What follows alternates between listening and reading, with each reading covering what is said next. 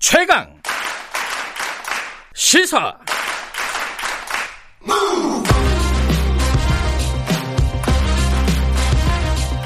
지금 여러분께서는 김경래 기자의 최강 시사를 듣고 계십니다. 예, 아, 며칠 전에 어, 강연에서요 이승만 박정희 전 대통령의 공과 과를 구분해서 봐야 된다. 아, 이렇게 얘기를 했다가 진보 진영에 비판이 일부 있었습니다. 그리고 이게 좀 시끄러워요. 그리고 최근에 뭐 대선 출마를 어, 시사하는 발언을 해가지고 또 굉장히 주목을 많이 받고 있는 분입니다. 궁금한 게 많아서요. 저희들이 스튜디오에 모셨습니다. 박용진 더불어민주당 의원 나와 계십니다. 안녕하세요. 예, 안녕하세요. 박용진입니다. 예. 어, 먼저 책 소개 잠깐 해드릴까요? 김세현 의원하고 책 내신다고요? 그, 예. 어, 김세현 전 의원이죠. 예. 예, 그, 저, 우석훈 박사. 예. 88만 원 세대 예. 저자죠. 어, 그분하고 셋이서 같이 하는 미래를 위한 대담. 음. 이렇게 보시면 될 것 같고요. 보수와 진보의 만남, 뭐, 그 70년대 정치인의 만남, 뭐 이런 느낌. 70년대생. 예. 예. 아, 김세현 전 의원도 70년대생이구나. 저보다 한 살, 예. 아, 그 어리시더라고요. 아, 그래요? 예, 예. 아니, 근데 두 분이 공통점이, 어, 박용진 의원도, 어, 자기 당에 대해서 비판적인 목소리를 아끼지 않는 분이고. 제가요? 이게 또 무슨 말씀? 김세현 의원도, 어, 전 의원도 이렇게 사실 탈당, 아니, 탈당이란다 출마 안 하고, 뭐 이러면서 굉장히 당에 쓴소리를 했단 말이죠. 두 분이 약간 공통점이 있네요. 약간 비판적인 공통점보다는 네. 사실은 완전히 다른 결이 다른 정치 그래요? 인생을 살아온 사람들이에요. 어떻든가요? 저는 사실 흑수저까지는 아니지만 네. 되게 어려운 집안의 아. 막둥인데 어 김세현 의원님은 어쨌든 꽤 기업가 출신 예, 아버지죠. 예, 집안이 넉넉한 분이고 또 어쨌든 그분이 상당히 뭐 보수 정당에서의 정치를 하신 분이긴 한데 네. 음, 이렇게 상당히 이렇게 선비 느낌이 나는. 아, 그렇죠. 약간 예, 이미지가. 예, 예 그렇습니다. 네. 그리고 아주. 그런데 그 하시는 말씀은 뭐 이렇게 다 이렇게 내부적으로 힘이 있고 뼈가 있는 얘기들 음. 많이 하시고요. 그래서 그런 이러저러한 성장의 차이 그리고 뭐 활동하는 공간의 차이가 있습니다만 그래도 그 뭐 보수적인 정치인이 생각했고 가다듬었던 얘기들을 음. 들어봤고요. 어, 의견이 같은 것도 있고 다른 것도 당연히 있고요. 그래요. 네, 그래서 어. 이제 앞으로 토론을 더 넓혀 나가거나 합의를 만들어 나가야 될 일이 많겠다 음. 이런 생각도 했어요. 우석훈 박사가 페이스북에 그렇게 썼더라고요. 참 아슬아슬했다. 매우 피곤하고 힘들다. 뭐 어떤 좀 쟁점들이 있었나 봐요. 부딪히는 쟁점들이. 아무래도 음. 어, 각각이 생각하는 미래가 있을 거고요. 예. 그리 가기 위한 경로가 다를 테니까 그 부분에 대해서는 어, 이견이 많았고요. 음. 어, 근데 그 이견을 가지고 서로 뭐 다투기가 어려워요. 음. 서로 각자의 구상이고 생각이니까.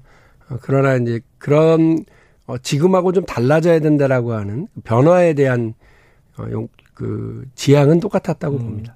뭐 책 나오면 그때 다시 한번 네. 여쭤보도록 하고요. 오늘 여쭤보고 싶은 것 중에 하나가 이승만 박정희 전 대통령 사실 이제 굉장히 논쟁적인 어 정치인이잖아요. 두 분 다 마찬가지예요. 근데 거기에 대해서 이제 어, 공은 공대로 과는 과대로 이렇게 평가를 해야 된다라는 취지의 발언을 강연을 통해서 했습니다. 이게 대학생들 대상으로 한 강연이었나요? 그렇습니다. 리, 네. 리더십에 대한 이야기고요. 음. 어, 정치 리더십에 대해서 제가 얘기를 해달라는 청 받았고요. 어, 뭐 무엇보다도 정치 리더십 핵심은 어, 그, 뭐, 그 시대가 요구하는 일을 하느냐 마느냐 이제 네. 이것에 있다고 봤고요. 뭐 예를 이렇게 들었어요. 그 98년도 IMF 이후에 나라가 거덜나는 상황에 네. 70조 2천억 원밖에 되지 않는 어, 정부 예산 시절에 10년 동안 80조를 갖다 쏟아부어서 초고속 인터넷 고속도로를 뚫겠다, 만들겠다. 라고 했었던 김대중 대통령의 그 결단이 없었으면 음. 지금 대한민국이 IT 강국으로 거듭날 수 있었겠느냐. 네. 마찬가지로 어 68년도 그 시점에 네. 어, 대한민국 예산 뭐 한 2,200억 밖에 안 되는데 그때 430억을 쏟아부어서 경부고속도로를 뚫겠다고 음. 했던 박정희 대통령의 그런 생각과 결단이 없었으면 음. 어, 산업화가 됐겠느냐. 더 뒤로 가서 49년도 해방 해방되고 나서 얼마 되지도 않은 초가집도 지을 만한 살림이 없는 나라에서 네. 무상 의무 교육 이걸 하겠다고 하는 음. 어, 이승만 정부의 그런 결단이 없었으면 어, 우리가 교육 입국이 됐겠느냐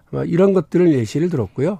이승만 박정희 두 대통령이 친일 경력 독재 경력 이건 뭐 누가 모르겠습니까? 네. 이 부분에 대해서 당연히 지적을 하고 문제를 삼죠.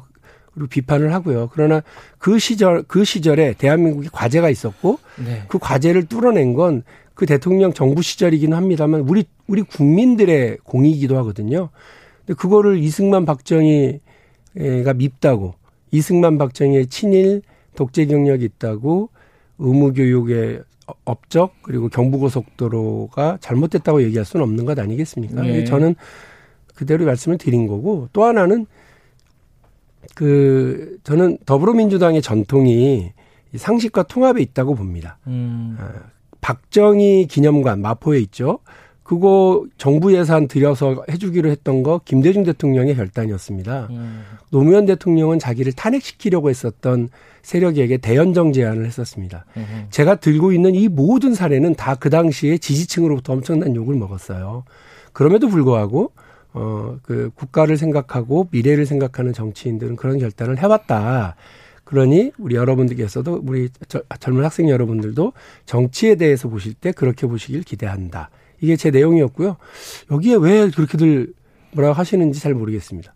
그래도 예상은 하셨을 거 아니에요. 이 얘기를 하면은 물론 이게 뭐 학술적으로 뭐 상식적으로 이게 맞냐 안 맞냐를 떠나서 정치적으로는 또 의미가 다르게 해석될 수 있기 때문에 어, 쉽게 말하면은 그 댓글 중에 저 그것도 봤어요. 박용진 의원 그 페이스북에 단 댓글들 네. 중에 어 그럴 줄 알았다. 어 변절자들은 처음에 다 그렇게 얘기 시작하더라. 어 딴 데 가라. 어, 이런 얘기들이 굉장히 많아요. 예상하지 않으셨습니까? 이 부분. 그만큼 우리 정치의 균열이 깊고요. 우리 사회에도 어 대립이 심하다 이렇게 봐요. 네.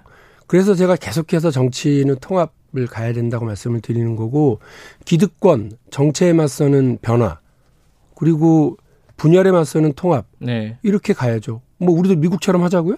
아, 미국처럼. 아니 지금, 지금 미국에서 미국처럼. 보여지고 있는 일 보면서 네. 다 걱정하시던 분들이 얼마나 많습니까? 네. 그런데 그 한국 정치에서 뭔가 변화를 만들어냈던 분들, 네.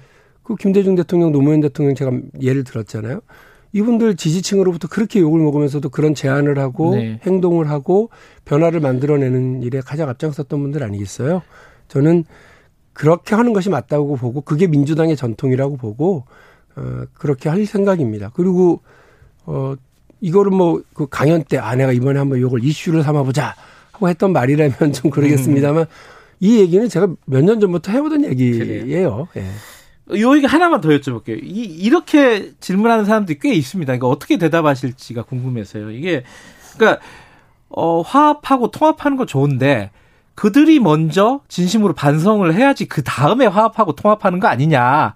그러니까 뭐 예를 들어 적폐청산이나 이런 거 얘기할 때 항상 나오는 어떤 딜레마잖아요. 뭐 그러기도 하고 예컨대 공과과를 보는 건 좋은데 예를 들어 뭐, 뭐 좀 극단적으로 얘기하면 히틀러도 그럼 공과과를 봐야 되는 거냐? 뭐 이런 식의 질문들이 있지 않아요? 뭐라고 대답하시겠어요? 이제 너무 많이 나가는 경우인 거죠. 뭐, 예. 맞아. 저도 댓글에서 그런 거 예. 봤던 것 같아요. 그렇죠. 이또 히로부미도 뭐 어쩌고 저쩌고. 근데 지나치신 어, 예. 우려들이시고요. 그러니까 정치인의 태도와 자세이고 음. 또뭐 어쨌든 국회의원이든 대통령이든 국가 지도자가 가져야 될 어, 태도에 대해서 말씀을 드린 거고 그럼에도 불구하고 그 공과 가를 나눈다고 하는 건 그 과에 대해서는 정말 엄정한 뭐 처벌을 비롯해서 음.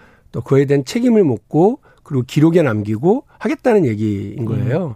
그리고 공이라고 하는 것에 대해서도 그것이 그 개인의 뭐 것인지 아니면 그, 시, 그 시절에 국민 정, 전체, 대한민국 공동체의 네. 것인지 이것도 정확하게 해야죠. 네. 저는 그런 의미에서 어, 저, 어쨌든 뭐 보수 진영 혹은 보수 어, 측의 인사들에 대해서 그 서로 이렇게 그 넘나들 수 있는 지점들은 있을 거다. 음. 그리고 그렇게 해야 국민들께서 통합적으로 가고 마음 편하게 바라보시는 지점이 있을 거라고 생각하고요. 에너지가 그렇게 해야 에너지와 열정이 모이겠죠. 뭐 삼성에 대해서 누구보다 비판적이시지만은 조문에 가셨죠. 그 네. 이건희 예, 회장의 네. 예, 조문에 가셨죠. 뭐 그런 뭐 차원인 것 같은데 일부에서는 근데 이게 우클릭 아니냐. 어, 균형 감각이 아니라 우클릭이다. 이게 어 최민희 더불어민주당 전 의원 네. 그 얘기했어요. 변화의 속도가 약간 뼈가 있는 말인데 김문수 전 지사보다 훨씬 빠르다. 이 우클릭이라는 말에 대해서는 어떻게 생각하십니까? 최민희 전 의원은 저에 대한 애정이 크실 거라고 생각을 해요. 네. 그래서 그렇게 얘기를 하셨겠죠. 손흥민이 왼발 쓰는 선수예요 원래. 아 그런가요? 예. 음. 그래서 레, 프트를 주로 이제 맡기도 음. 하고 그러는데 그 손흥민 선수가 그래서 왼쪽만 돌파하던가요? 음. 어, 그러니까 축구에서는 골을 넣어야 되고요. 정치에서는 성과를 내야 되고요. 음. 그 성과라고 하는 건 어, 국민의 삶의 변화죠. 발전이죠. 네. 그걸 만들어내는 정치적 골을 넣기 위해서는 운동장 넓게 써야죠. 네. 중원도 돌파하고 좌우 윙을 다 돌파할 수 있어야 되고요. 또 더 특이한 건 손흥민 선수가 양발을 닿습니다. 아, 그런가요? 예, 그렇습니다. 그래서 어느 각도에서나 슛을 날릴 수가 있고요. 정치도 좀 이렇게 운동장 넓게 쓰고 국민을 그 좌우에서 다 묶어내고 그러면서 힘을 모아 나가면 대한민국이 골을 넣을 수 있어요. 음. 좀 그렇게 봐주시면 좋겠고요. 그 박용진이 살아왔던 삶 보시면 노동자들 때문에 세 번이나 감옥을 들락거릴 수밖에 없었고 뭐 결혼하고 6개월 만에 한 2년 넘게 와이프랑 헤어질려야 되는 그런 감옥살이를 살아오면서도 저는 꿋꿋하게 버텨왔다고 생각을 하고요. 네. 그리고 제가 담고 있는 20살 때 그 착한 생각 세상을 바꿔봐야 되겠다고 하는 의지 그런 것 뭐 전혀 변하지 않았기 때문에 최민희 의원님은 그냥 그렇게 보시고 계실 뿐이고 애정은 다른 데다 깊숙이 넣어두셨겠지 이런 생각을 하고 있습니다. 알겠습니다. 뭐 이게 말하다 보니까 뭐 시간이 부족하네요. 한 1시간쯤 모셔야 되는데. 대권 조전 관련해 가지고요. 어, 진지하게 고민 중이라는 얘기를 하셨잖아요. 근데 어, 조금 빠른 거 아닌가라는 생각도 들고 지금 시기상으로 지금 한 1년 넘게 남았잖아요. 어, 그런 생각도 언뜻 들기도 하고 음. 뭐 구체적으로 지금 진행이 되시는 겁니까? 아니면 고민만 하고 계시는 겁니까? 고민만 하고 있으면 진짜 저 고민이 되는 거죠. 어, 예, 고민뿐만이 아니고 결정을 하신 거군요. 예, 의견들 많이 듣고 있고요. 네. 또 지금 그러면 이 시점에 대한민국이 뭐가 문제인지 음. 막혀 있는 데는 어디인지 이런 것들도 살펴보고 있는 중이에요. 음. 어 그런데 그게 저 혼자 각오한다고 될 일이 아니라서 네. 또그 어떤 그 호명이라고 하는 절차는 또 어떻게 만들지 저도 음. 궁금하기도 하고요.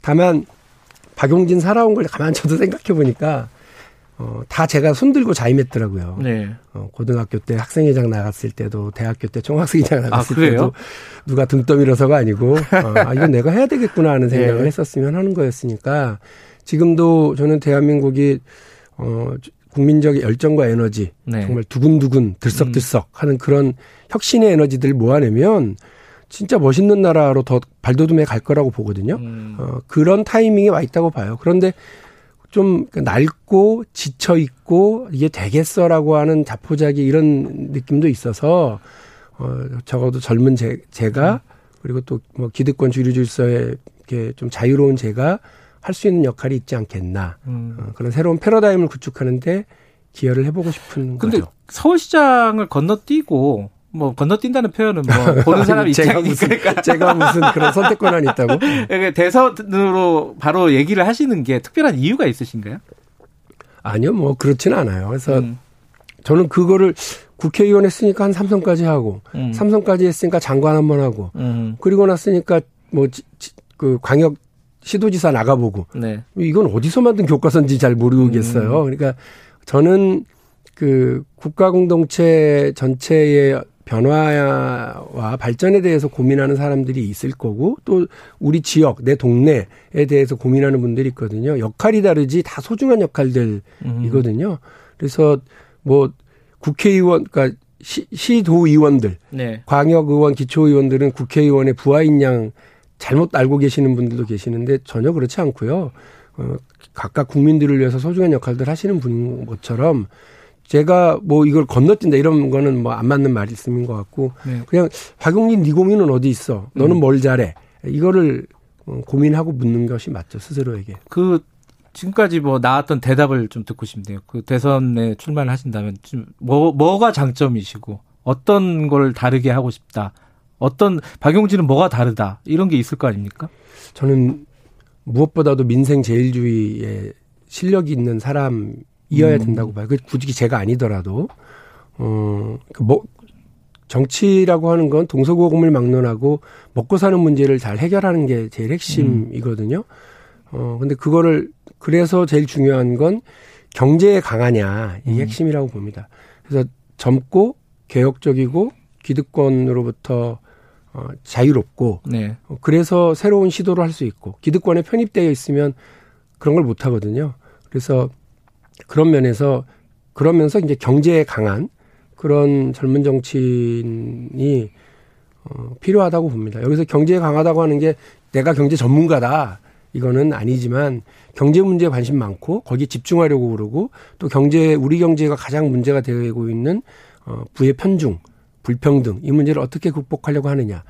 그래서 저는 그렇게 가야 된다고 봐요. 앞으로 정치가 열어나갈 새 시대는 세습 재벌의 시대에서 그 혁신 창업가의 시대로 열어가야 된다고 봅니다. 음. 그래서 1세대들 창업 1세대들이 우리 어, 기업 순위 뭐 네. 10위 안에 반 이상 차지하고 그렇게 해야죠. 네. 근데 지금 20위 정도의 시가총액 20위 정도의 기업들이 지금 몇 개가 창업 1세대들이 하고 네. 있는 IT 중심으로 하는 그런 기업들이 들어와 있고요.